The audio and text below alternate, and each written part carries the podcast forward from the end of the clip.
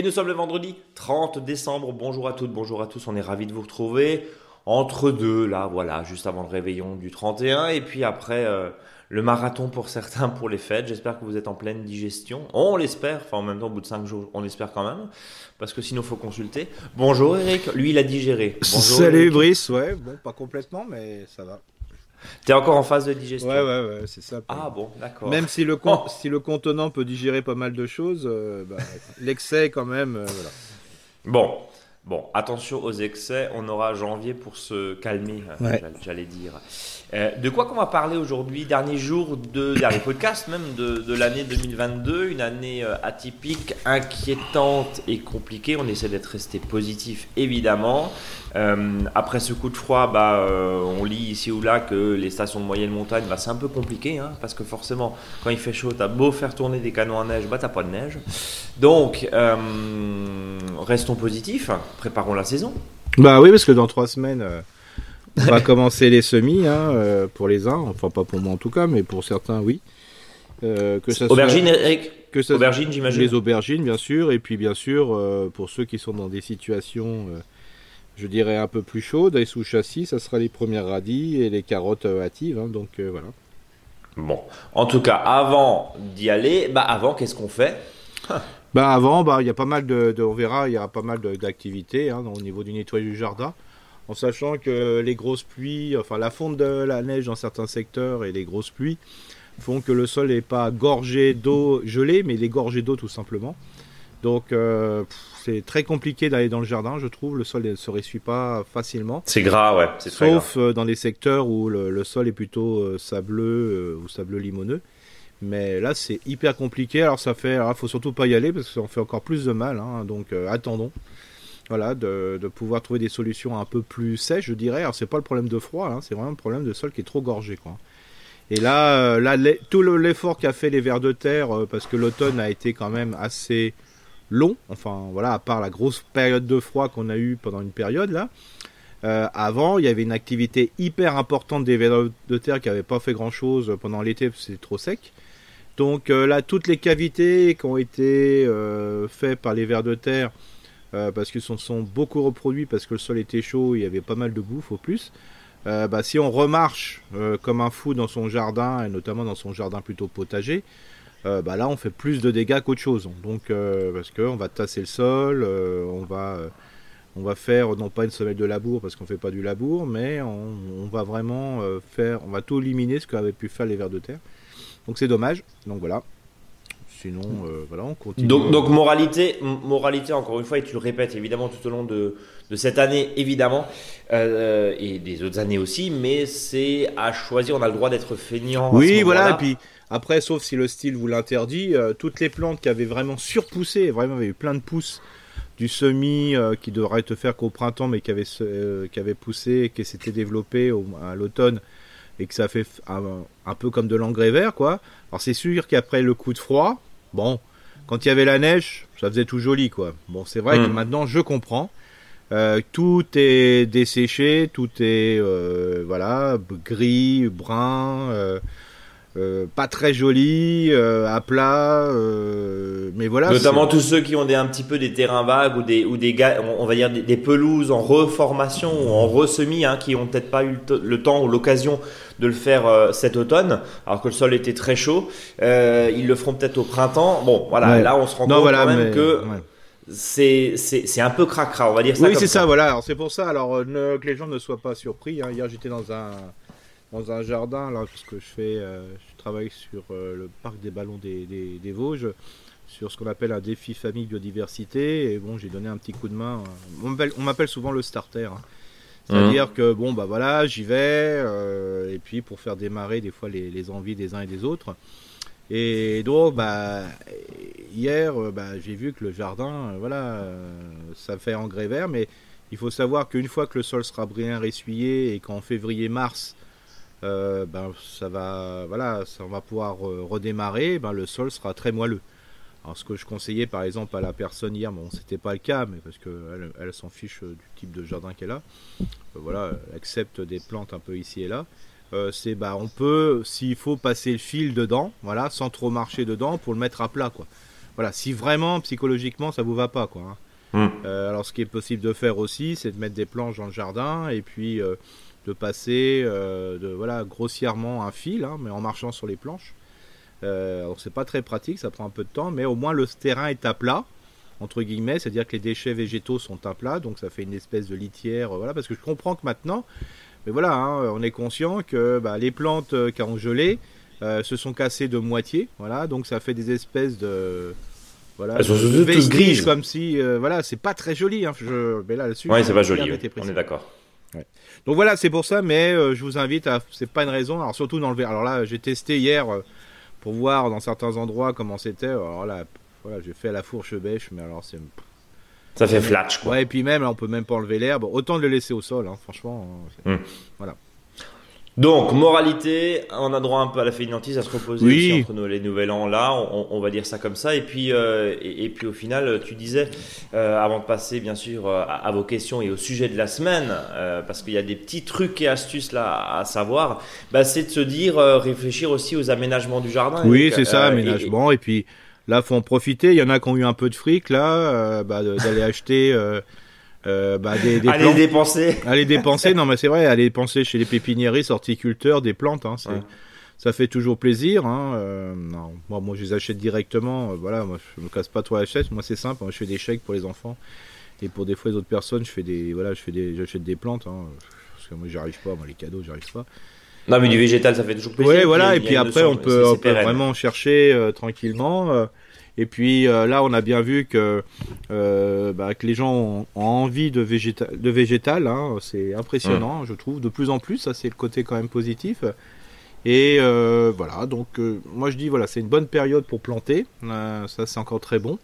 Alors bien sûr, essayer aussi d'avoir ce sol ressuyé, parce que le problème c'est que quand on fait un trou en ce moment, alors le problème du trou c'est pas un problème, mais c'est pour reboucher ce trou quand on a mis la plante on a l'espèce de gros pavé euh, très humide et compagnie. Donc voilà, donc ce que je vous conseille euh, peut-être que si vous êtes en période pluvieuse, euh, si vous récupérez des arbres en conteneur, ne les plantez pas tout de suite. Par contre, à l'endroit où vous allez planter vos, mettre vos plantes, ben, mettez une bâche voilà, qui correspond à 5-6 fois le trou que vous voulez faire, de manière que la pluie n'humidifie pas encore cette zone. Voilà. Si par contre vous achetez des arbres racines nues, alors là, c'est même si le, temps vous paraît humide, même s'il n'est pas froid, il est humide, euh, c'est pas suffisant pour l'humidité des, racines. Euh, ce que je vous invite à le faire, c'est de prendre, euh, soit vous faites un pré-trou avant à l'endroit qui est facile d'accès, ou soit vous mettez vos, arbres, enfin les racines des arbres sous les feuilles, comme ça il y a de l'humidité qui reste sur les racines. Là, l'idée, c'est évidemment euh, de ne pas reboucher un trou avec, euh, enfin, très très humide, pour éviter qu'il y ait de l'oxygène ouais, très ça, néfaste voilà, aux racines. Voilà, et, puis en plus, euh, souvent, bah, comme on a donné des coups de bêche, et peut-être qu'à l'endroit on a peut-être marché dessus, on, va remettre de la. on va retasser en plus. Ça va être tassé, ça va être un bloc qui va être très difficilement enfouissable par les racines. Donc c'est voilà. Alors bien sûr. Puis là, les taupes, euh, bah, pendant une période, elles n'ont pas été très actives parce qu'il a fait très froid, le sol était gelé. Elles sont pas bêtes, hein, elles, se sont, elles sont restées mmh. tranquillement. Elles se sont pas cassées les dents. Voilà, c'est ça. Donc euh, voilà, donc euh, mieux vaut ne attendre avant la plantation que mal planter, quoi. Bon, en tout cas, ce qui est sûr, c'est que l'idée d'avoir, en tout cas, un, point, un point important, c'est de ne surtout pas se précipiter si, je peux résumer hein, ce, que, ce, que, tu nous dis, ne, toujours pas, ne surtout pas se précipiter, on verra ça l'année prochaine. Oui, voilà, plus, plus, que jamais, mais euh, laissons un petit peu, euh, laissons un petit peu passer.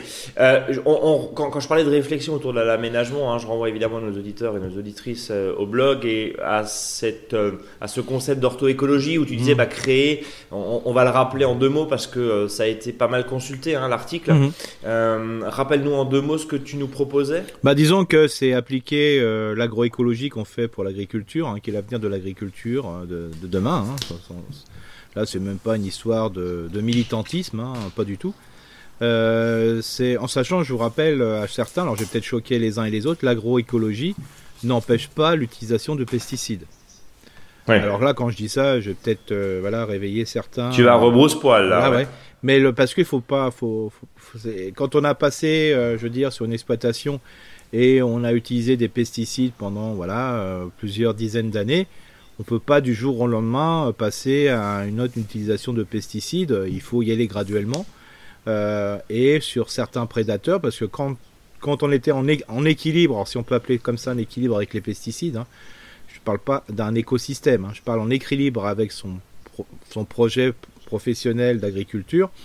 Mhm. Euh, bah, quand on va passer à un autre équilibre, c'est-à-dire un équilibre plutôt écosystème, euh, bah, on crée quand même aussi des déséquilibres pendant un premier temps et des fois c'est la fête du slip chez les pucerons et compagnie. Donc Alors, quand je dis fête du slip, c'est dans le premier terme. Hein. C'est-à-dire oui, c'est une reproduction tellement importante que, hmm. que voilà. Donc, euh, on peut pas du jour au lendemain. Et l'agroécologie, c'est ça un principe de base, c'est qu'on va tout doucement, euh, bah, grâce à grâce à la création de nouveaux équilibres et notamment de milieux milieu de vie et une nouvelle gestion du sol qui est souvent une gestion beaucoup plus simple du sol, euh, simple mais complexe. Hein. Complexe pourquoi? Parce qu'on va activer les micro et les macro-organismes. Bah, tout doucement, bah, on va se libérer des intrants que vont être par exemple les engrais, euh, non organiques, hein, ce qu'on appelle les fameux engrais de synthèse. Et puis tout doucement, bah, quand il y a des équilibres qui vont se faire, on va libérer euh, l'utilisation de, certains pesticides, euh, enfin que ce soit insecticides ou fongicides. Donc voilà, donc on peut pas du jour au lendemain passer du tout au rien hein, ou du rien au tout. Euh, parce que euh, voilà, c'est très compliqué, parce qu'il faut pas oublier que nous, jardiniers, jardinières, bah, on n'a pas de données économiques. Hein. Bon, bah, s'il nous manque des mmh. tomates, des choux et compagnie, c'est pas grave. Mais le professionnel, c'est pas le cas. Mais grâce à l'agroécologie, euh, l'agroécologie, c'est pas zéro pesticide. C'est-à-dire que voilà. Mais on va tendre vers ça. C'est ça le but du jeu. C'est euh, ça l'idée. C'est ça. Faut tendre vers parce que voilà, faut pas, voilà, on peut pas du jour au lendemain, quoi. Euh, il y a un point aussi important euh, que, que, que, tu disais, je reviens un petit peu sur le tempo jardin, où mm. bon, finalement, euh, euh, on continue à tailler, on continue à planter, c'est ce que tu disais dans un sol évidemment euh, ressuyé. Euh, il y a la notion d'aménagement. Alors là, tu parlais d'orthoécologie. Hein, je, je reviens sur ce que sur ce que tu disais. Rendez-vous sur notre blog où Eric vous propose un, un, plan. Alors évidemment sur sur 3 mètres carrés, c'est pas concevable. Par contre, sur des jardins de, de quoi, de 50, 100 mètres carrés déjà, on peut déjà commencer à faire un petit peu quelque chose? Oui, voilà. Je veux dire, dès qu'on a en plus de la maison, je dirais 3 à 4 arts on peut s'amuser. On peut vraiment déjà s'amuser. Mais vraiment dans le bon sens, en sachant en plus que si on prend euh, au-delà de sa clôture, c'est-à-dire que, on le rappelle, hein, s'il y a une forêt à côté de votre maison, ne créez pas euh, une forêt dans votre jardin. Sauf si vraiment vous avez envie. Mais je veux dire, il faut prendre l'espace en regardant l'ensemble. C'est-à-dire que si à côté vous avez euh, le voisin qui est voilà, il a une super haie champêtre, c'est pas la peine de vous créer une haie champêtre si vous voulez. Et cette, euh, cet aménagement, cette orthoécologie que vous retrouvez sur notre blog, c'est aussi peut-être intéressant. Et tu parlais du voisin ou de la mm. voisine euh, il y a un instant, c'est tout à fait ça. C'est-à-dire que dans un quartier, on va dire, pas forcément un lotissement, mais c'est derrière peut-être de, de, composer non pas et de dézoomer un peu en se disant, encore une fois, tu as le voisin où il y a, euh, il y a une parcelle de, de forêt où tu as le voisin, bah, je vais créer la strate suivante. Et, derrière, ça permet de faire un ensemble, quitte éventuellement, quitte éventuellement à associer les espaces verts de la commune euh, s'ils mhm. sont réceptifs à ça pour essayer justement d'étendre et de faire vraiment des zones. Alors certains appellent ça des trames vertes en urbanisme. Hein, oui, c'est ça complètement. C'est ça. Hein. Mais, mais, mais d'essayer de, recréer un petit peu des espaces en le découpant parce que évidemment bah, c'est compliqué de faire 4 euh, ou 5 strates euh, chez soi. et, et, bon voilà. Et après bah, de sensibiliser. Alors j'ai plus le nom pardon. Tu, le tram noir c'est possible ça? Oui la trame, la trame noire c'est pour le, tout, ce qui est, tout ce qui est lumière et trame brune c'est sol. Voilà, euh, euh, avec la trame noire, et, je partage une toute petite parenthèse pendant le repas de famille, euh, les traditionnels repas de famille, où j'ai échangé avec une élue d'une petite commune, hein, même pas 1000 habitants, et je lui expliquais, qui me disait, bah, nous on laisse encore, nous on laisse allumer toute la nuit, parce que bon voilà, et puis on va changer tout ça, et puis on va mettre en LED. Alors bon, on va pas revenir sur le fait que bah, si tu changes en LED, évidemment ça ça consomme pas, mais, mais elle était absolument pas sensibilisée, mmh, et, et au fait que euh, bah, quand tu laisses allumer, euh, c'est bah, pas très bon, voire c'est totalement néfaste. Bah là, il y a eu un chiffre, 20% hein, euh, de l'éclairage public en moins hein, de cette, là, ces, derniers mois. De consommation. De son consommation. Ouais. Et il y a eu un pendant, c'est qu'il n'y a pas eu plus que ça de, bah, de problèmes civiques, hein, je dirais, par rapport. On va en faire notre combat de ce truc-là. c'est pas. mais, voilà. Alors le but du jeu, c'est pas de tout éteindre. Hein, c'est pareil. Je parle comme en agroécologie. Le but du jeu, c'est pas qu'on passe, euh, voilà, qu'on mette plus de lampadaires. C'est pas, c'est pas ça le but du jeu. Hein. Mais là, on voit bien que là, parce qu'il y a une, urgence, une urgence pas euh, climatique, mais une urgence économique. Et énergétique aussi, donc, oui, bien sûr. voilà, donc les 20%, bah voilà, bon, c'est sûr qu'il a fait froid un moment, donc peut-être que ceux qui avaient la zigounette dehors pour faire pour taper pour aller sur les gens bah, ils étaient peut-être moins zigounettes dehors. Mais bon trêve de plaisanterie es en forme es en forme ce matin mais non, mais, c'est ça c'est que là, là, les 20% mais je sais pas si on se rend compte ce que ça veut, ça veut dire 20% oui c'est énorme. C'est énorme c'est pas 20% c'est impressionnant.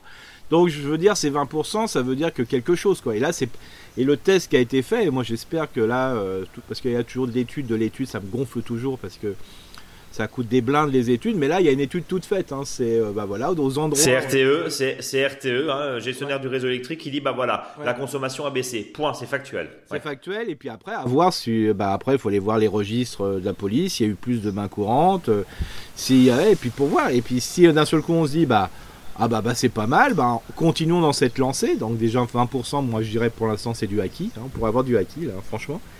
Et après, Mais encore une fois, on est passé par la problématique économique. Ouais, mais voilà, c'est toujours, c'est toujours comme ça. Voilà, euh, c'est ce que tu disais, c'est un peu, c'est un peu ton, ton, positionnement depuis quelques semaines, depuis quelques mois, en disant bah voilà, j'arrive avec une avec une info économique et derrière ça, ça bonifie. Alors nous on renverse la chose parce que forcément nous bah on s'en fout un peu de l'économie là, si je puis dire dans, dans notre podcast, c'est c'est pas le sujet évidemment qui nous qui nous guide, on va dire, mais euh, derrière il est évident que quand on fait et quand on fait des économies, ça bénéficie surtout à la faune, à la microfaune. On a encore, euh, je vous invite à regarder euh, euh, la, série, la série sur Arte avec Cyril Dion, où, il rappelle les chiffres de l'effondrement du vivant qui font froid dans le dos.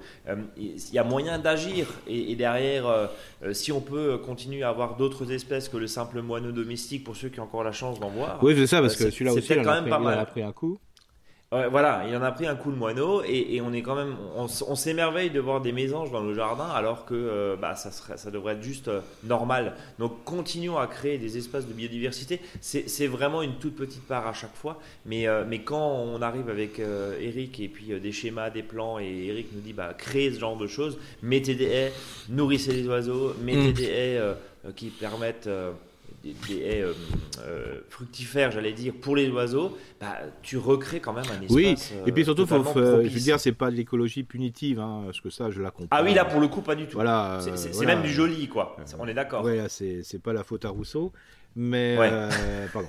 Mais le, le truc, c'est que là, on est plutôt dans, dans, une démarche de dire, bah voilà, on a fait un effort et on a vu que, bah, économique, on n'a pas ressenti de gêne particulier. Et en plus, c'est bon pour la biodiversité. Donc, moi, c'est voilà, c'est mon cheval de bataille. Et c'est en plus, c'est beau pour les yeux aussi. C'est bon, c'est voilà. Et puis là, on parlait tout à l'heure de, de zone, de, de, voir un petit peu d'aller bien au-delà de simplement de la parcelle que l'on a. Euh, quand il y a un nouveau lotissement, il y a souvent des emprises, je dirais communales, euh, qui sont obligatoires. Hein, euh, voilà, dans, dans, les espaces, un espace vert parmi les maisons. Et alors je comprends que les gens ne, ne, peuvent pas, les parcelles sont de plus en plus petites, hein, qu'ils puissent mettre des arbres euh, dans, dans, chez eux parce que c'est trop grand. Hein. donc la strate euh, arbustive ne doit pas dépasser les 4 mètres parce que sinon leur jardin il n'y a plus rien dedans. Quoi. Hein. Enfin, je veux dire, à part des arbres, il n'y a pas autre chose. Mais par contre, dans ces enclaves, l'autre fois j'en discutais avec euh, un maire, j'ai dit voilà, cette enclave, mais je dis mais pourquoi vous la plantez pas d'arbres? Euh, Il a dit oui, mais c'est bien parce que les gens bah, ils vont faire chier leurs chiens là, bah, ils ont qu'à les faire chier chez eux quoi. Enfin, franchement, mmh. cette enclave. L'argument était un petit peu nul, c'est ça Tu es en train de dire? Pardon? L'argument était un petit peu facile. Oui, c'est voilà, surtout que les gens, bah, ils viennent, on dit oui, mais c'est pour des zones de pique-nique, mais il n'y en a pas un qui viennent pique-niquer. Puis, oui, bien je comprends que dans l'habitat euh, collectif euh, ou vertical, euh, bah, je trouve que c'est normal qu'on ait des zones comme ça où on, ça permet le, ce qu'on appelle du lien social et compagnie. Mais dans un quartier, je veux dire, bon, bah, globalement, euh, bah, chacun a son havre de paix avec sa petite terrasse, ce truc comme ça. Oui, et puis tu fais des barbecues entre voisins. On fait des barbecues, donc ça, ces zones-là, pour moi, ça serait de planter.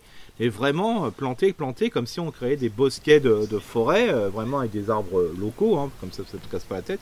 Ou même quelques horticoles dedans pour donner un peu de fleurs au printemps, moi, moi je suis pas contre.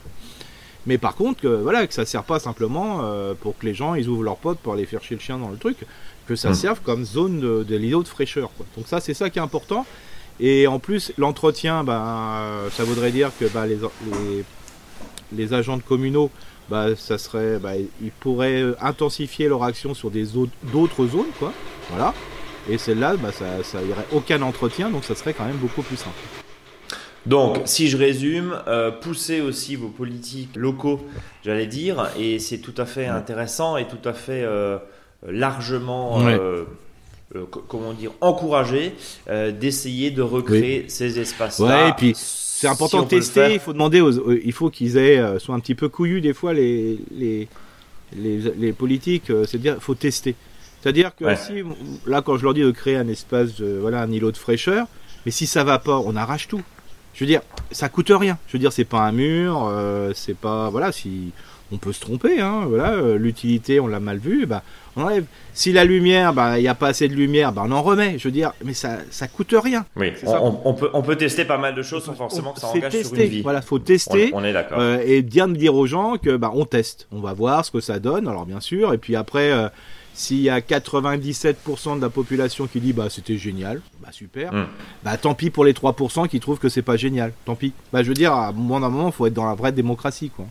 Sans refaire la démocratie de vos communes, mais il y a peut-être déjà de, de l'idée aussi. Je, je reprends encore une fois, pardon, Mm. cet exemple-là, hein, mais, mais qui est voilà, qui, alors, il s'agit pas de, de, de mettre au pilon, effectivement, euh, mettre au pilori euh, la personne qui ne savait pas, mais il y a, il y a des fois des choses qu'on ne Ah sait ouais. pas. C'est-à-dire Ah que oui. derrière, on a fait comme ça pendant des années, on a laissé l'éclairage. Euh, toute la nuit pendant des années, bah, on ne sait pas que c'est pour ça que euh, nos vergers sont envahis de carpocaps parce que bah, euh, tous les oiseaux peuvent pas se reposer.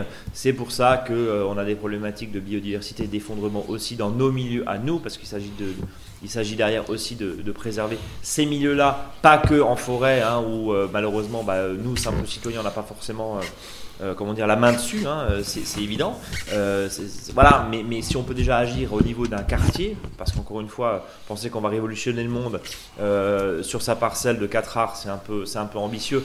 Mais chacun fait sa part, comme on dit à chaque fois, euh, et c'est pas forcément pour se donner bonne conscience. C'est des vrais, c'est comment dire, c'est des vrais leviers. Mhm. Euh, rien que faire par exemple trois postes ou quatre postes de nourrissage, si vous avez la possibilité de le faire, où on sait très bien que certains oiseaux bah, préfèrent manger au sol, certains, certains euh, préfèrent, euh, comment dire, manger.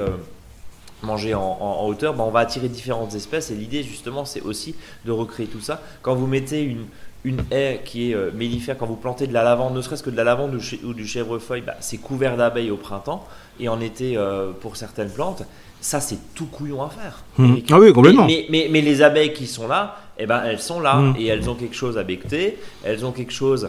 euh, enfin, je parle des abeilles, il y a évidemment autre chose que les abeilles, hein, tous, tous les insectes mellifères. Là, en bref, il faut que ça grouille. C'est ça, Ça, e- exactement. Bon, alors, euh, après cette, euh, euh, cette introduction hein, pour, tout- pour tous les autres produits, euh, produits dire, pour tous les autres conseils évidemment et les autres tâches à faire, rendez-vous évidemment sur, euh, sur notre blog et puis sur les précédents podcasts parce que c'est vrai que ça change pas depuis, depuis quelques semaines. On multiplie, on marcotte, on travaille le sol quand on peut, on bouture, on plante, on taille. et, et, on, et on réfléchit justement à ces aménagements qui doivent plus que jamais faire rentrer de la biodiversité de plus en plus. Bref, il faut que ça bourdonne. Il faut que ça bourdonne, il faut que ça, il faut que ça butine au printemps. Mettons-nous cet objectif-là. Tu, tu, sous- tu souscris? Ah bah ouais, voilà, ouais, voilà. Oh bon, ouais, bon bah alors ça marche. Est-ce que, euh, est-ce qu'on passe aux questions? Oui, ouais, la trois. question. Oui, allons-y pour les questions. Allez, on passe aux questions que vous nous envoyez sur contact@monjardinbio.com. Nos auditeurs sont évidemment en vacances, ça se voit, pour le coup. Mais j'aimerais commencer avec, euh, avec Hélène qui nous a renvoyé une photo que on a partagée sur euh, notre Facebook, euh, Mon Jardin Bio. Euh, quelques photos de mon, uni- de mon univers ortho-écologique et meilleurs voeux pour cette année, pour une année 2023 fructueuse, respectueuse et lumineuse. Cordialement, Hélène. Bah, en tout cas, merci beaucoup pour euh, ce petit montage photo qui, qui donne euh, vraiment envie. hein. Tu, as, tu as découvert, Mhm. euh, Eric, des papillons, tu as découvert. Oui, ça euh, va super. Hein. Ça, ça- c'est vrai que ça donne. euh, Alors c'est une découverte par les couleurs, hein, parce que la nature est généreuse en couleurs aussi. Hein, elle est pas terne. Euh, alors de temps en temps, nous, ce qu'on fait, hein, c'est un peu terne. Mais voilà, donc ça montre bien que bah, par la photo, par l'image, aujourd'hui, utilisons notre technologie, je dirais aussi, pour, euh, pour montrer ce qu'il y a à faire et montrer bah, la, beauté de la nature. Ouais. Donc là, on est d'accord. Euh, partons, partons là-dessus. Allez découvrir ça sur notre Facebook et puis né- faites comme Hélène. hein. Envoyez-nous bien sûr euh, votre jardin. Alors même si là, en, en plein hiver, euh, il n'est pas forcément euh, à son avantage, mais vous avez certainement des photos de cet été. On passe à Antoine qui nous dit bonjour à vous et bonne fête. J'habite au sud de Nantes, limite Vendée. J'ai planté il y a 4 ans un abricotier murlasine. Mhm. C'est c'est ça, Eric, qui a jusque-là super bien poussé. Un gel tardif a fait tomber les premiers fruits l'année dernière, mais c'était prometteur. Mais aujourd'hui, horreur, malheur, je vois qu'ils se font à la base. Mm. Je ne vois pas quoi faire à part ficeler la branche de droite, il nous a envoyé la photo, hein, ou la tailler pour la réduire et qu'elle force moins. Je n'ai jamais taillé pour qu'il s'équilibre tout seul. C'est peut-être là que j'ai fait l'erreur. Si vous avez une idée ou quelques tours de magie, je suis preneur. En tout cas, merci pour votre podcast. Qu'est-ce qu'on dit à Antoine de Vendée? Alors, euh, ça, ça va être valable aussi. Euh, ça va être notre période euh, bricolage. Mhm. Ça, ça arrive que si des fois il y a une branche qui, qui casse parce qu'il y a eu trop de fruits dessus, ou des fois que le tronc se fend en deux. Alors, faut pas oublier que la nature est quand même bien faite, c'est que euh, euh, globalement, euh, ça va se ressouder, il hein, n'y a pas de souci. Alors, si vraiment, vraiment la, casse, enfin le fait que c'est une branche qui est sectionnée, on peut pas la remettre. Hein, faut pas non plus exagérer. Il faut quand même qu'il y ait encore des cellules qu'il y ait une partie. Alors, ce qu'on peut faire, c'est ce qu'on appelle, bah, on peut boulonner. Alors, comment on boulonne? C'est très simple.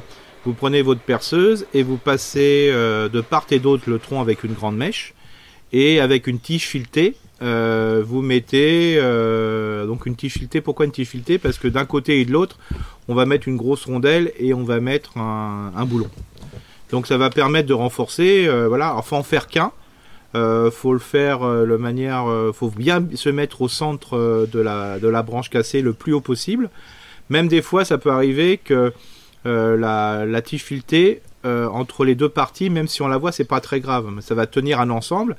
Et c'est un fait un petit peu comme nos... quand on a une fracture, hein, bah, ça va consolider l'ensemble.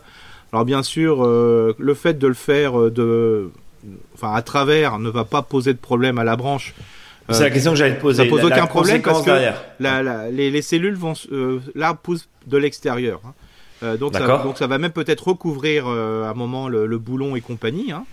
C'est le principe de la broche en chirurgie. C'est exactement, voilà. Et, et, ça peut arriver. Alors bien sûr, faut la seule truc parce que moi je me rappelle, hein, même à l'époque, quand j'ai avec le collègue, ça nous avait arrivé de faire des conneries. Euh, il y a une branche qui se fend, euh, donc on, on, allait vite au boulot, euh, à l'atelier, puis on cherchait une, une, tige filetée, puis on mettait dedans, comme ça le patron il voyait pas que la branche avait été cassée. Euh, bon, après, quand on prenait la tronçonneuse pour couper l'arbre, parce que c'était des, des, arbres qu'il fallait qu'on abatte de temps en temps pour faire des tests et compagnie, bon, bah, la, la chaîne sautait, quoi. Parce, euh, qu'on avait oublié qu'il y avait une tige filetée. Mais euh, par ça, faut le marquer. Donc par ça, on peut vraiment faire ça, quoi. Alors surtout, ne mettez pas, je dirais, un étai, c'est-à-dire un support qui va permettre à la branche bah, d'être de, de l'adosser sur un pieu, parce que là, le, ça va rendre feignante la branche. Donc il faut mieux mettre ce système de vis hein, qui va permettre euh, de faire l'ensemble. Alors bien sûr, il est clair, comme le disait l'auditeur, euh, bah, qu'il faut un petit peu, un peu limiter la quantité de bois, mais sans plus. Parce que là, comme je vois l'auditeur nous a envoyé la photo, là il n'y a pas de souci, hein, avec une bonne tige filetée, là il faut le faire en ce moment, ça serait, super.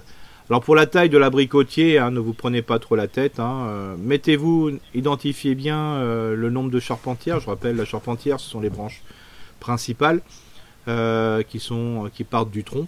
Et donc vous vous placez bien devant, en face de chaque charpentière, mais vraiment bien en face. Et tout ce qui va pousser vers l'intérieur de l'arbre, euh, bah, vous, en, vous enlevez surtout les branches les plus grosses. Hein. Et puis vous faites ça, vous tournez tranquillement. C'est-à-dire qu'on ne n'enlève pas une branche d'une charpentière qui est à l'opposé de son regard. Il faut toujours être en face de la charpentière. Et on évolue comme ça. Et au bout d'un moment, vous verrez, vous aurez enlevé quelques branches. Euh, sans avoir déstructuré la forme de l'arbre. C'est ça qui est très important. L'équilibre de l'arbre est resté, le port de l'arbre est resté. Vous n'avez surtout pas rabattu une branche, c'est-à-dire soit la branche vous la laissez quand il y a une branche qui est droite, soit on la coupe, soit on la laisse. Bon, après, si les branches sont à l'horizontale, vous pouvez les diminuer en longueur, mais on ne fait jamais euh, de, on coupe jamais une branche de moitié ou d'un tiers euh, quand elle elle pousse dans l'arbre et compagnie. C'est soit je la garde, soit je l'enlève. Donc ça, c'est vraiment très très simple. Et puis euh, vous verrez tout, doucement, euh, vous pouvez le faire. Et n'oubliez pas qu'à partir du mois de, en fonction de la région où on se trouve, à partir de fin janvier, il y a de nouveau la deuxième partie des cours de taille. Et je vous invite euh, franchement d'aller, voilà, de prendre rendez-vous et de, enfin, de regarder dans les programmes locaux s'il n'y a pas des cours de taille. Comme ça, ça vous permettra de donner des, d'avoir des informations complémentaires. Donc le coup de euh, je mets une tige filetée pour pouvoir et je fais une attelle, plus qu'une attelle, une, une, vis, une broche, euh, c'est finalement euh, surtout pas de cerclage. La meilleure des solutions. Surtout pas, de, oui. surtout pas de cerclage. Alors ça le cerclage surtout pas parce que ça. Parce que là tu écrases vraiment. Voilà et si on le fait mal et si l'arbre est très est jeune, alors quand il est vieux c'est pas grave. Hein. Hum. Quand il est vieux, mais on cercle pas un arbre parce que quand il est jeune, le problème c'est qu'à un moment on peut l'étrangler, hein, comme le fameux fil de fer de l'étiquette euh, que quand on achète un arbre et qu'on laisse l'étiquette et, on laisse, on laisse, bien sûr. Alors après, quand, euh, alors je rappelle pour ceux qui ont planté des arbres il y a un ou deux ans, ils ont l'étiquette dans le, voilà, euh, mais laissez l'étiquette. Hein. N'enlevez pas le fil de fer parce que s'il vit toujours au-dessus, c'est qu'il n'y a pas de souci. Les cellules ont avalé, je dirais, ingurgité le fil de fer parce que si vous l'enlevez le fil de fer, bah vous enlevez vous faites une énorme plaie, et vous risquez de, voilà, de, de faire plus de mal que de bien et tu fais une énorme plaie. Et quitte si tu arrives quand même à, le détacher, à le couper pour éviter que ça étrangle, si c'est accessible, sinon on laisse. Quoi. Voilà, c'est ça, exactement. Donc voilà, le truc c'est n'ayez pas n'ayez pas peur de percer un arbre avec une tige filetée. Franchement, hein, c'est le mot d'ordre. Et puis le marquer peut-être dans votre cahier de jardin, comme ça, si vous sortez la tronçonneuse un jour, bah, au moins vous vous souvenez à peu près où elle est la tige filetée, ça évitera les accidents. Et surtout, enfin les accidents chaînes, on va dire, on va dire ça. comme ça. Euh, voilà, on passe à Lina du Tarn. Eric, si tu as fini avec Antoine. Oui, avec Antoine, c'est parfait. Eh ben parfait. Lina, qui est la troisième et dernière question. Euh, bonjour mes podcasteurs, podcasteurs préférés. Pardon, merci pour vos réponses à mes dernières questions. Et concernant les photos de mes oliviers, vous pouvez les utiliser avec plaisir. J'attends l'article d'Eric avec impatience. La semaine prochaine. Ah bah voilà, la semaine prochaine. L'année prochaine. C'est ça, l'année prochaine. J'aurais une autre question. Il y a deux ans, une amie m'avait donné quelques arbustes. À ce moment-là, je ne vous écoutais pas encore. Quelle grossière erreur c'est moi qui rajoute. Hein. Alors que je ne savais pas du tout ce que c'est, euh, ce que c'est aujourd'hui grâce à vous. Et je les ai plantés sans me soucier de ce que c'était. Je viens enfin de m'en préoccuper. Je découvre que j'ai un féjoa mhm. euh, en bleu sur la photo et un amélanchier de la marque mhm. euh, en faisant quelques recherches. Donc il nous a envoyé effectivement des photos. Je découvre que euh, la mélanchier ressemble à un arbre plus à un arbre qu'un arbuste et qu'il est plutôt large d'une envergure de 2 mètres à maturité et qui peut pousser jusqu'à 4 mètres. Idem pour le Féjoa et je les ai plantés à 1 mètre 10 de plus. Ils sont pas très loin de mon Forsythia euh, Mimosa à 1 mètre également. Alors du coup, les questions de Lina, c'est qu'est-ce que je fais? Est-ce que je déplante le Féjoa? Euh, je pourrais le mettre dans une zone arbre fruitier avec l'abricotier, le cerisier et le pommier, ou est-ce qu'ils sont en place depuis trop longtemps pour les déplacer? Merci encore pour votre aide si précieuse, affectueusement. Alors, je, prolonge la question de Lina, Eric, parce qu'en plus, on n'a pas beaucoup de questions cette semaine, donc on va pouvoir s'étaler un petit peu là-dessus. La, problématique, et ça revient souvent, est-ce que je peux déplacer un arbre? C'est quoi la règle d'or? Bah, je veux dire, si vous avez un arbre euh, que vous avez planté il y a un an, un an et demi euh, ou deux ans, vous pouvez voilà, le déplanter sans problème. Ouais, c'est pas cuit. Voilà. Le seul problème, c'est que nous, on a tendance à enlever l'arbre dans le moindre effort. C'est-à-dire que quand on va sortir un arbre, bah, on va peut-être pas aller très très loin euh, pour, euh, je veux dire, euh, enlever les racines. C'est-à-dire que globalement, on, voilà, un fer de bêche, on va pas aller plus loin et on va sortir la, la motte. Et c'est vrai que cet arbre-là, si on replante comme ça, il n'y a pas de souci, il va repousser, sauf que on aura coupé quand même euh, une ou deux, enfin la racine trace, euh, celle qui, pas la racine traçante, la racine pivotante, pardon, euh, qui va chercher la flotte tout de suite. Donc, et une racine pivotante ne repousse plus dans la plupart des espèces. Hein. C'est pour ça que là, en ce moment, je suis en train de travailler sur un projet d'information qui est, voilà, j'ai envie d'émettre ce qu'on appelle des hypothèses. Euh, cette année, j'ai envie de faire ça, c'est-à-dire euh, botaniquement et morphologiquement, ça se passe comme ça. Donc, euh, bah, voilà les risques si on fait un, ce tel type d'aménagement. Alors, pour faire simple, si aujourd'hui on voit bien qu'une graine, ben, quand elle, pousse, elle va d'abord faire un système, souvent, ça commence souvent par le système racinaire. Hein. c'est une racine qui va vite s'enfoncer dans le sol. Et son objectif, c'est de fixer la graine. Euh, en attendant, elle n'a pas besoin de, vraiment de manger, hein, parce que la graine est imbibée, elle a assez à manger avec les téguments euh, de la graine. Et donc euh, la, plantule va, je dirais, donc la, racine hein, qui vient d'arriver, va aller dans le sol pour fixer, et surtout, un élément qui est important pour elle, c'est la flotte. Donc elle va vite chercher la flotte, et puis après, avec les racines secondaires, elle va chercher les nutriments. Alors c'est pour ça, je me dis, je, vais mettre, je fais l'hypothèse, c'est que si on enlève un arbre, ben, on va couper cette racine qui est née peut-être si c'est un semi-spontané bah, de cette plante. C'est pour ça que souvent les arbres qui ont poussé spontanément grâce à un semis euh, bah, poussent plus facile, enfin résistent mieux aux problèmes de sécheresse que, ceux qu'on a transplantés. Parce qu'on a coupé ce, ce pivot. Quoi. Donc euh, tout ça pour dire que nous, bah, quand on va déplacer un arbre et on va le faire encore moins bien qu'un professionnel qui a des moyens techniques pour pouvoir récupérer l'ensemble, on va être un petit peu limite au niveau de la, voilà, de, la transplantation. Mais il va repousser. Mais on sera plus dans un système qui va permettre de récupérer à proximité des sels minéraux et de la flotte que euh, de l'arbre qui va chercher, euh, je dirais, grâce à sa racine pivotante, bah, la flotte qui est au fond et, et justement se limiter les problèmes euh, de sécheresse. Voilà. Donc, si on résume, l'idée c'est d'aller jusqu'à deux ans. ouais, Là, on peut. Et puis là, vu la photo que nous a envoyée l'auditrice, il n'y a pas de souci pour les enlever, quoi. Mais on prend très large. Voilà, c'est ça. Par contre, il faut attendre que là aussi que le sol se ressuie. Ça, c'est super intéressant parce que là, après, on ne le voit pas bien. Alors, même si on le fait en ce moment, même si les racines sont nues, euh, c'est pas très grave euh, parce que c'est un racine, euh, c'est une, plante, je dirais, à feuillu, hein, donc il n'y a pas de souci. Par contre, à chaque fois qu'on déplante pour transplanter, on perd, voilà, l'arbre faut qu'il refasse son système racinaire parce qu'on a enlevé la plupart des radicelles qui puisaient dans le sol les nutriments et la flotte. Quoi. Donc voilà, ça c'est un cas. Donc oui, on peut déplanter. Alors après, c'est d'avoir ce qu'on veut. C'est-à-dire, est-ce qu'on veut un arbre je veux dire, qui n'est pas un cerisier, un pommier, mais qui est un arbre fruitier, et qu'on le mette comme dans un système de verger, c'est-à-dire avec un tronc unique, euh, l'un à côté de l'autre, voilà, pourquoi pas. Donc on développe plutôt un système arbre, arbustif ou arborescent en fonction de la hauteur, là c'est plutôt arbustif. Euh, et c'est un arbre qui est isolé, ça c'est un cas. Ou soit on veut développer ce qu'on appelle une haie champêtre ou un bosquet. La haie champêtre, pour moi, c'est la même chose qu'un bosquet, sauf que c'est un bosquet en long, pour faire simple. Et en fin de compte, chaque plante va prendre sa place au fur et à mesure de sa pousse.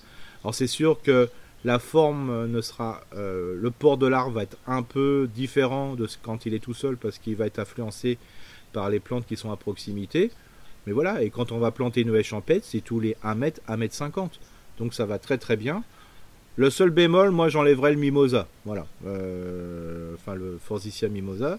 Euh, mhm. J'enlèverais pour euh, le planter ailleurs, euh, dans un espace. Et là, je mettrais plutôt, je replanterais quelque chose à la place, hein, presque peut-être presque au même endroit, qui est plus un, arbre à fruits, pour faire simple. Voilà. Et, l'arbre à fleurs, le forsythia, je le mettrais dans un environnement pareil. Je le remettrais plus d'un environnement qui est plus à fleurs. Voilà. Mais moi, je, on pourrait imaginer laisser comme ça, parce que le temps que les autres arbres poussent, le forsythia va se développer, va va fleurir tranquillement et compagnie. Puis un jour, comme c'est un forsythia, et je crois que euh, ce type-là est bouturable, hein, mais je voilà, vais pas rechercher l'information parce que je les connais pas tous par cœur. Bah, à bout d'un moment, si on voit que l'arbre bah, commence à, subir trop l'affluence des autres arbres qui ont vraiment poussé en hauteur parce que un c'est un arbrisseau et les autres c'est des arbustes. Euh, bah, le principe c'est qu'on prendra une branche du forsythia, on bouturera après ailleurs et ça permettra de transplanter ailleurs sous forme de reproduction asexuée la plante. On va peut-être perdre son forsythia à un endroit, mais on aura à d'autres endroits d'autres forsythia. Voilà, donc c'est comme ça qu'on va pouvoir euh, jouer là-dessus parce qu'il ne faut pas oublier que le temps que les arbres poussent, là, on a quand même quelques années. Quoi. Donc, ce qui nous laisse évidemment venir. Voilà, alors, on n'a pas, pas, une réponse euh, toute faite là, c'est selon le choix mais euh, l'instinct euh, de l'auditrice au niveau de la plantation a été très bon. Bon, eh bien écoutez, j'ai envie de vous dire que faites comme Lina, Antoine et Hélène en 2023. Ouais, Posez des questions. Écrivez-nous. contact monjardinbio.com. En tout cas, je tiens à remercier toutes les. Alors, on a, on a traité franchement des centaines de questions cette année. Oui. Euh, merci en tout cas pour votre fidélité, pour cette euh, interactivité, pour votre. Euh, j'allais dire quoi pour, pour, votre compassion quand on n'a pas forcément la réponse. Non, mais, mais ça, on le dit. Ça, on le dit Et on le dit tout de suite. Bah, des fois, le meilleur des moyens aussi, c'est de vous rapprocher tout ce qui est arbuste. Hein. on est un peu plus potager. Quoique, mais, dans, certains cas très précis, aller chez un horticulteur. Euh, alors, on sait que tout le monde n'a pas forcément la chance d'avoir un horticulteur, un pépiniériste à côté de chez soi, mais voilà, ça fait peut-être la, sortie du samedi, pourquoi pas. Euh, mais, ça peut peut-être être intéressant aussi d'aller voir, et, c'est eux les professionnels, et normalement ils font tous à peu près très bien leur boulot, mmh. donc il n'y a pas de raison que ça se passe mal. On va dire ça comme ça, Eric. Oui, on va dire à peu près 50 euh, podcasts à, à 6-7 questions à chaque fois. Ouais, et encore t'es gentil parce que des, des fois, des fois, ouais. Bah voilà, on est, on est euh, entre 300 et 400 questions, ça paraît pas. Mais... Non, mais voilà, ça fait, ça fait un peu, ça fait un peu de monde. En tout cas, merci pour euh, pour cette envie, pour votre curiosité.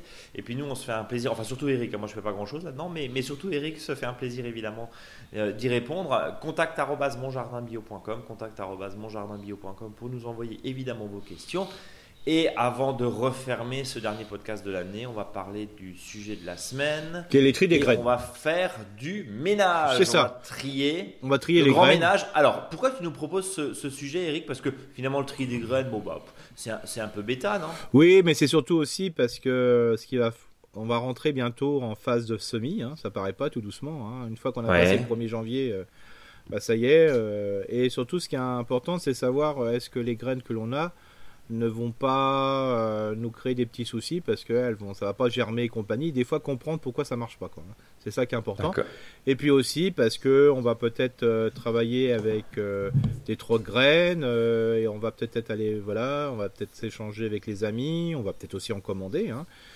et donc ça c'est le bon moment de faire un petit peu son petit nettoyage de, un petit peu comme les pots de confiture des fois quand on commence à les faire on les met par année, on regarde ce qu'on a, voilà, pour pas en faire. Bah là, on fait à peu près la même chose pour le tri des graines. Alors, justement, l'objectif, c'est de comprendre pourquoi ça gêne pas. Alors, j'ai envie de te dire, mais, mais quand on a un graine, euh, pardon, quand, on a une grainothèque, j'allais dire, avec les sachets, bah normalement, tu as une date de péremption dessus.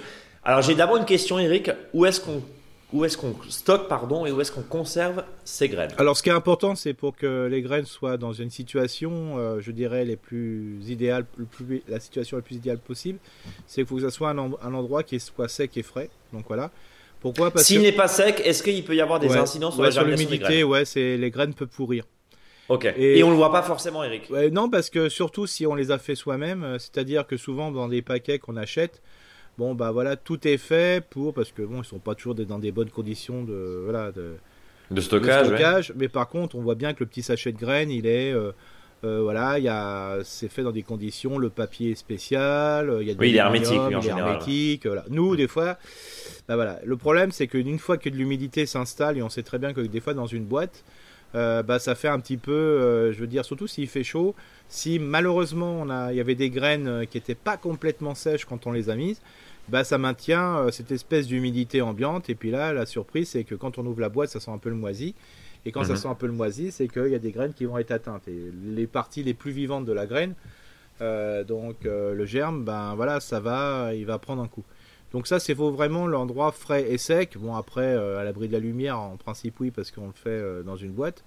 Voilà, mais voilà, le principe, c'est vraiment ce côté frais euh, frais et sec. Mais vraiment le côté sec parce que le, vraiment la grosse problématique c'est les champignons. Quoi, hein. Alors après bien sûr il y a certaines graines euh, qui vont être, euh, surtout les grosses, hein, ceux qui font plus de 5 mm, ça va être les fameux charançons par exemple du haricot et là c'est... Mmh. Voilà, je me rappelle une année. Là, c'est dévastateur, c'est dévastateur évidemment. Ah alors ça, je me rappelle d'une année. Moi, j'avais vu ça. Je me faisais ma joie de semer toute, toute ma collection de graines de haricots. Il n'y en avait pas une. Quoi. Tout était bouffé par les charançons tout ça parce que moi, j'avais stocké dans un lieu justement humide et il a fallu d'un hiver pour que les premiers, les premiers haricots ne passent pas. Et quand tu changes de boîte, comme par hasard, tu fais une ligne avec les anciennes graines, une ligne avec des nouvelles que tu as achetées. Et eh ben euh, les nouvelles que tu as achetées ça vient et les anciennes ça vient pas. Donc il y avait vraiment un problème d'humidité. Voilà. Attention dans la cave derrière. Ah oui, ça euh, c'est terrible. Même la cabane de jardin, c'est pas forcément. La cabane de jardin, ouais. c'est pour ça que des fois le, la boîte qui est au-dessus de meubles dans la dans la cuisine ou dans la chambre qui n'est pas ouais, c'est pas idiot. C'est pas c'est pas très voilà. Hmm. Après, il faut s'arranger avec le Ou dans la chambre à coucher, parce qu'on a dit normalement frais. Ouais, c'est ça, exactement. voilà, et c'est. Voilà. Et donc, euh, bon, ce qui est important aussi, hein, bien sûr, c'est aussi le fait, euh, quand on récupère ces graines, ben, c'est tout le travail qu'on a fait avant pour que les graines soient de bonne qualité au niveau euh, de la maturité de la graine, hein, voilà, le séchage et compagnie. Hein, bien sûr, si tout ça est à le foirer, c'est sûr qu'après, pour le, le, fait que ça se garde, la conservation, c'est compliqué. ce qui est important aussi, c'est aussi de savoir la, durée de vie d'une graine, entre guillemets. Hein. Oui, ouais. Est-ce que tu as quelques dates justement Oui, alors les dates, c'est faut, faut, se dire que ça dure assez longtemps, hein, globalement. en sachant que les dates, que la durée là, que je vais donner, c'est pour avoir presque 100% de, germination. Bien sûr, plus on va aller, euh, on va, on va s'approcher et surtout s'éloigner de cette date, bah, on aura toujours des graines qui vont germer, mais il y aura le taux de germination qui va être moins important. Donc c'est par exemple les concombres, les cornichons, alors là c'est tranquille, c'est une dizaine d'années. Hein. Euh, le céleri c'est 7 ans, les betteraves c'est 5 ans, 5-6 ans, les courges, courgettes, les tomates c'est 5 ans, et pour les tomates, si c'est fait dans des bonnes conditions, euh, ça peut être bien au-delà aussi, mais bon voilà, euh, ça nous permet déjà 5 ans, c'est déjà pas mal hein, pour des graines de tomates, surtout quand souvent ceux qui récupèrent leurs graines de tomates, ils en récupèrent tous les ans. Donc euh, ça fait une jolie sélection, je dirais, de graines, hein, parce que l'objectif c'est surtout de, de, à chaque fois qu'on a par exemple, je dis pas une cœur de bœuf par exemple qu'on a récupéré, quand on va semer cette cœur de bœuf, bah on va encore sélectionner peut-être la cœur de bœuf qui est encore mieux de cette sélection qu'on a fait auparavant. Donc ça va être top. Après, euh, tout ce qui va être les fèves, les carottes, les épinards, les laitues, les navets, radis, compagnie, là c'est plutôt 4 ans. Les poireaux, ça commence à être euh, un peu plus court, hein, tout ce qui est aliacé, hein, donc poireaux et oignons, là c'est 2 ans. Et puis bien sûr, euh, ça on le sait, et pourtant c'est pas bien marqué sur les paquets de graines, ça le panais c'est 1 an. Oui, donc ça veut dire que. C'est-à-dire que le panais, à voir 100%, hein, qu'on soit logique. Oui, bien sûr. parce que souvent, souvent, ce qui se passe, c'est que les gens ils disent Ouais, mon levé de panais, ouais, bah, c'est marqué 3 ans sur le paquet de graines, mais au bout d'un an, il y a déjà 50% qui ne marche plus. Donc c'est pour ça le panais, on le redira tous les ans, si vous voulez vraiment avoir des panais, et en sachant que les panais, bon voilà, il n'y en a pas 36 variétés, et euh, il n'y a pas trop de risques, même si c'est une fécondation croisée, c'est de, de, dire, bah voilà, vous laissez fleurir votre panais, est-ce que la floraison d'août-septembre, vous gardez les graines, il faut les ressemer, euh, bah, tout de suite après. Quoi. Et là, c'est la meilleure façon. Tu n'as pas dit, tu n'as pas parlé. Alors, tu as parlé des fèves. Fèves haricots, c'est la même chose Oui, voilà, tout ce qui est, alors, tout ce qui est haricots, c'est pareil. Il hein, faut, faut, compter 4-5 ans. Voilà. 4-5 ans. Voilà. Alors, par contre, euh, peut-être que sur certaines espèces, enfin, surtout par euh, variété, euh, faut peut-être des fois vérifier. On n'a plus la date, si c'est encore bon, ça dépasse. Alors, on peut faire ce qu'on appelle un test de germination. Hein. Donc c'est pour déterminer ce qu'on appelle le fameux taux de germination, hein, qui est en pourcentage. Comme ça, ça nous permet de savoir euh, si euh, bah, sur l'ensemble des graines que l'on a, est-ce qu'on doit faire un, semis qui est clair. Clair, ça veut dire que les graines soient bien séparées ou un peu moins clair, parce que si le taux de germination est pas bon, hein, en sachant qu'il y en a qui vont quand même venir. Et donc euh, les, auditeurs et les auditrices ils peuvent aller sur le blog euh, ce, que je propose, c'est celui qui est fait chez les professionnels. Hein, vraiment, voilà. c'est la question que j'allais te poser justement, Eric. Comment ils font pour déterminer Alors voilà, donc le principe, c'est on prend une 100 graines. Ça, c'est vraiment sur un particulier, donc on va peut-être pas prendre 100 graines, parce que c'est peut-être l'identité du paquet. Alors bien sûr, je comprends que pour les courges, c'est assez compliqué. Mais il faut prendre un. Voilà, on peut aller jusqu'à 25 graines quand même, parce qu'après, c'est compliqué de pas déterminer. Euh, euh, oui, enfin, sur 10 graines, c'est pas représentatif. C'est pas représentatif, mais après. Si par exemple, euh, alors c'est représentatif, si tout, si par exemple on met 4 graines et les 4 germes, c'est assez représentatif. Ça veut dire quand même que le taux. C'est 100%, mais, mais, mais, bon, est-ce que on n'avait pas Alors le, le, professionnel lui met 100 graines, alors surtout quand c'est des petites graines, ben, il fait le truc tout bête. Hein. Lui il utilise ni terre ni compagnie, alors, surtout pour les petites graines. Il va prendre de fameux essuie-tout, hein, euh, papier absorbant. Alors, il faut toujours un papier absorbant le plus neutre possible. Hein, faut pas qu'il y ait d'additifs dedans, parce que qui fait peut-être qu'il est anti-germinatif. Euh, donc euh, euh, donc il récupère un perroir hein, pour faire simple, hein, voilà, ou, faut que ça soit vraiment transparent avec un couvercle et puis bah, il met au fond de ce perroir transparent, je dirais, du papier absorbant. Il donne un petit coup de vaporisateur dessus. Voilà, il enlève l'excès de flotte, hein, parce qu'il ne faut pas que ça soit détrempé, c'est ça le but du jeu. Ensuite, il va placer les graines, mais vraiment bien séparées. Alors, quand c'est des graines toutes fines, il faut le faire à la percée épilée. Hein. Voilà. Mhm. Il en met une centaine euh, ou moins. Hein, voilà. Ensuite, euh, il va redonner un petit coup de vaporisateur, puis il le fait tous les, tous les 3-4 jours. Il hein. ne faut pas que le papier se devienne, sec, devienne sec. Bien sûr, il referme à chaque fois. Il ne faut pas qu'il y ait un excès d'eau, sinon ça pourrit. Quoi. Alors, bien sûr, l'idéal, c'est de le mettre. Euh, ce papier dans un endroit qui fait entre 18 et 25 degrés. Voilà. Et à partir du troisième, quatrième jour, bah, en fonction des espèces, il va y avoir les premiers blancs de graines qui vont germer. Alors c'est là ce qu'il faut faire, il faut les enlever au fur et à mesure. Et puis de les compter. Et après, euh, en fonction des espèces, hein, plus sur les fabacées, c'est un peu plus long. Euh, et donc, il euh, faut compter une à trois semaines, voilà, pour, savoir connaître le taux de germination. Si vous le faites avec des grosses graines, plutôt tout ce qui est haricots, les courges, les tournesols, le maïs par exemple, vous faites la même méthode, sauf que vous remplacez le, papier absorbant par du terreau ou du sable. Et euh, plus la graine est grosse, plus il faut une épaisseur importante. Hein. On rappelle toujours, c'est deux ou trois fois la, grosseur de la graine. Et puis comme ça, vous faites votre test. Comme ça, vous savez exactement si le paquet de graines est encore bon. Alors évidemment, euh, quand on a des grosses graines, euh, comme tu disais, d'en faire 25 à ton paquet, il en a 35, c'est peut-être pas le, non, c'est peut-être pas l'idéal. Par contre, sur des graines de céleri ou, des graines de persil, des graines de basilic, Ouais, des trucs très petits, vraiment, ça, permet de savoir. Et, comme dit, il faut faire, euh, moi sur des paquets de graines par exemple, moi je dis, il faut avoir la. Vous n'êtes pas des professionnels, hein, donc on s'en fiche globalement, voilà. De oui, si tu as 60% de germination, c'est pas grave. chez le professionnel, c'est une catastrophe, quoi. Bien sûr, c'est clair. Alors c'est pour ça que si par exemple vous avez un paquet de, de graines de haricots verts, vous savez pas quoi, vous prenez, vous, vous, videz votre, votre paquet de graines d'haricots verts dans un, voilà, dans un récipient vous, vous, répartissez bien l'ensemble et puis vous prenez trois graines au hasard. Et si sur les trois graines, bah, vous avez 100% des graines qui germent, bah, globalement, euh, c'est que bah, le, papier, le paquet est bon. Quoi. Si ça lève pas, soit vous n'avez pas de chance de tomber sur les graines qui ne germent pas. Quoi. Euh, voilà. Mais voilà. Mais c'est. faut aller plutôt dans le sens. Euh, voilà, faut pas donc, ça, c'est ce que nous, tu nous proposes, euh, tiens, pour, voilà. Euh, le lendemain de, Nouvel An, c'est trier ses graines. C'est ça. Et puis aussi une petite astuce, si vous avez par exemple, euh, je, prends des radis par exemple, vous prenez des radis, puis vous dites, oh mince, j'ai un, paquet de radis 2020, voilà, on est en 2000, on va arriver en 2023. Ce que je vous invite, c'est que ces graines-là, vous les mélangiez avec vos paquets de, votre paquet de graines récents.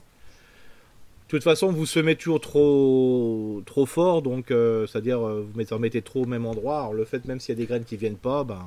Oui, c'est pas grave. Oui, c'est ça. Ça, sera, ça fera... Éventuellement de compléter avec d'autres graines. C'est ça, voilà, compléter. en sachant qu'on ne, des fois sur le paquet de graines c'est marqué que ça germe plus, mais vous inquiétez pas. Alors ça aussi, hein, c'est des euh, des fois, quand vous avez dans, des, dans des, des, points de vente comme ça, vous avez des fois les paquets qui ont passé toute l'année euh, je dirais en présentoir. ils mhm. sont un peu, les couleurs sont un peu passées. Donc, un peu euh, défraîchies, ouais. Et vous avez aussi des, quand ils font les tri des graines, euh, souvent ils sont à 50, 70%. Hein. vous avez des graines qui sont valables l'année.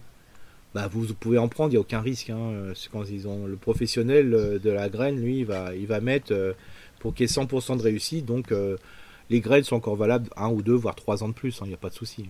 Et encore une fois, euh, c'est bon. Après, c'est toujours frustrant quand tu achètes un paquet et finalement que ça, ça, ça germe pas. Mais, mais l'idée euh, dans ce que tu nous dis, c'est peut-être aussi de semer plus. Et quand on sème, alors quand on sème dans des petits pots, c'est sûr que c'est un petit peu compliqué. Mais si on sème en terrine, on s'en fout un peu que tout vient pas parce que finalement, euh, euh c'est pas une terrine de plus qui prend beaucoup de boulot, quoi. On va dire ça, comme ça. Tout à fait. Ouais. Donc, donc voilà. Donc voilà, voilà un peu les, les premiers, j'allais dire les premiers travaux et les, premiers, euh, les premières tâches à faire en, 2023. On va se noter quand même que euh, d'ici 15 euh, jours, 3 semaines, on attaque les aubergines. C'est ça, ouais. Aubergines poivrons tout doucement sur le radiateur. C'est ça, voilà, sur le radiateur. Alors, hein en sachant qu'il faut jamais trop se presser. Mais les aubergines, voilà.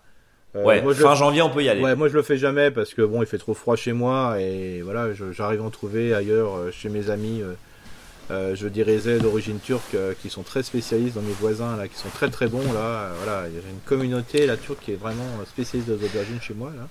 Aubergines et poivrons. Voilà, c'est vraiment super. En plus, c'est des variétés. c'est voilà.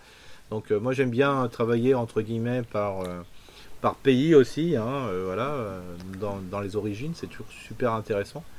Euh, et donc, euh, bah voilà. Euh, mais sinon, c'est vrai que ceux qui veulent commencer, bah, ils vont commencer très rapidement. voilà. Ne vous surtout pas de semis de courge, surtout pas de semis de courgette, enfin tout ce qui est cucurbitacé. Faites-le à la dernière minute. Hein. De toute façon, une fois que ça file, après, c'est vous replanter, ça pousse pas. Oui, et puis tomates aussi. Les tomates, hein, franchement. Fin février, début fin mars. février, début mars, quoi, on est d'accord. largement. Ouais. faut- voilà, hein. Oui, parce qu'après, encore une fois, si nous avons une. Alors, on le dit chaque année, mais si nous avons un printemps un peu compliqué, un peu frais, euh, bah, c'est compliqué de les tenir et qu'une fois que ça file, ça file. hein. On a beau Ah, les ouais, ouais. planter, euh, Ah, euh, très profondément, on est quand même assez limité et ça résout pas. Et, et après, il y a surtout la, la j'allais dire la chétivité. si, si le, Ouais, ouais. le plan est chétif, c'est pas rattrapable. Donc, euh, Non. euh, fait- faites pas n'importe quoi. Ne soyez pas trop pressés. On Non, est d'accord. Exactement. Bon, Eric, Oui. euh, avant le mot de la fin euh, 2022, le faux dicton du jour? Ouais, bon, c'est voilà, bien sûr, ce sera autour du grain, des graines, hein, euh, voilà, parce que c'est quand même. Donc, c'est en triant les graines d'assassin que l'on trouve que des mauvaises graines. Ah oui, les mauvaises graines. Mais Ouais. bon, on va terminer euh, cette année 2022 sur, sur ce faux dicton. Un jour, tu, tu éditeras tous ces, Oui. euh, tous- tous ces dictons euh, dans un bouquin, peut-être, on ne sait pas. Ouais. Euh, Eric, avant le mot de la fin, je tenais évidemment, au nom de tous les auditeurs, à te remercier pour ton savoir, ta modestie. T'as des fois, bah, eux, je sais pas, t'es euh, 6845 comme dit, Mhm. puisque c'est ce qui, c'est ce qui te caractérise. Ah oui, le dit, euh. Et moi, c'est le savonnage qui me caractérise. En tout cas, merci infiniment de participer à cette aventure. Euh, alors, nous, on- voilà, on, est, on, on termine une année civile, mais c'est vrai que bah, c'est pas le jour 1, puisque le jour 1, c'est quand euh, tombe le plus de feuilles. Ouais, c'est ça. Voilà, donc on- c'est pas notre nouvelle année de jardinier là, mais c'est la nouvelle année civile, on va dire ça. On va se donner rendez-vous évidemment vendredi prochain. Euh, on changera pas grand chose. Non, non, ce sera pareil. Là.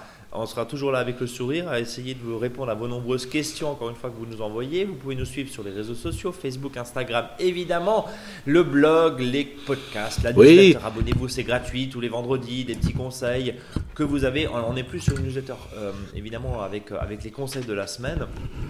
Et euh, on vous euh, présente aussi, bah, euh, bien sûr, euh, ce qui est en relation avec, euh, avec la saison, même si des articles, ils ont 2-3 ans, ils sont bien sûr toujours d'actualité. Oui, et puis si, et les gens sont des, des élus, euh, voilà, ou d'une collectivité et compagnie, ou des responsables de service, ou quoi, vous pouvez sans problème, hein, parce que moi je le fais faire, euh, voilà, euh, que vous êtes une commune, mettez euh, un lien vers le podcast, hein, je veux dire. vous Oui, c'est gratuit, vous avez le droit, c'est gratuit, c'est il y a le droit. Vous avez bien remarqué, là la pub on n'en fait jamais, donc il n'y a pas de souci là-dessus. parce que Je sais qu'une collectivité c'est toujours un peu compliqué, mais voilà, franchement, au moins vous avez une information ou même sur votre Facebook de la commune. Hein, ou de la, ou de la Comcom, au moins vous avez une information une fois par semaine, mettez le lien, voilà, Euh, les gens ne sont pas forcés d'écouter tout le temps de le relire, mais voilà, ça donne une information sur le jardinage et euh, c'est gratos, Euh, donc comme je dis toujours, c'est toujours intéressant. Voilà, et, et, euh, et- et derrière, encore une fois, pour une fois, le produit, c'est pas vous, puisqu'il n'y a pas de contrepartie. Non. Euh, en tout cas, dans, dans, dans ce podcast, nous sommes d'accord. Euh, bien, et ben Eric, voilà, donc je tenais à te remercier euh, euh, pour tout ça. Ça fait, je crois, 4 ans, on doit être à Ouais. euh, un demi-million d'écoutes depuis que ce podcast existe. Euh, donc c'est, euh, ça fait quand même un peu de monde et un peu d'oreille qu'on vient chatouiller chaque vendredi. Rendez-vous l'année prochaine. Eric, je te laisser le mot de la fin, évidemment. Bah, consommez-nous, mais avec modération. Oh, consommez-nous avec modération. Prenez pas la route, hein, surtout quand vous. Euh, voilà, demain soir, enfin, on est vendredi matin là, mais quand ce podcast est publié, mais voilà, prudence à vous et puis. et puis à la semaine prochaine. À la semaine prochaine. Salut à tous.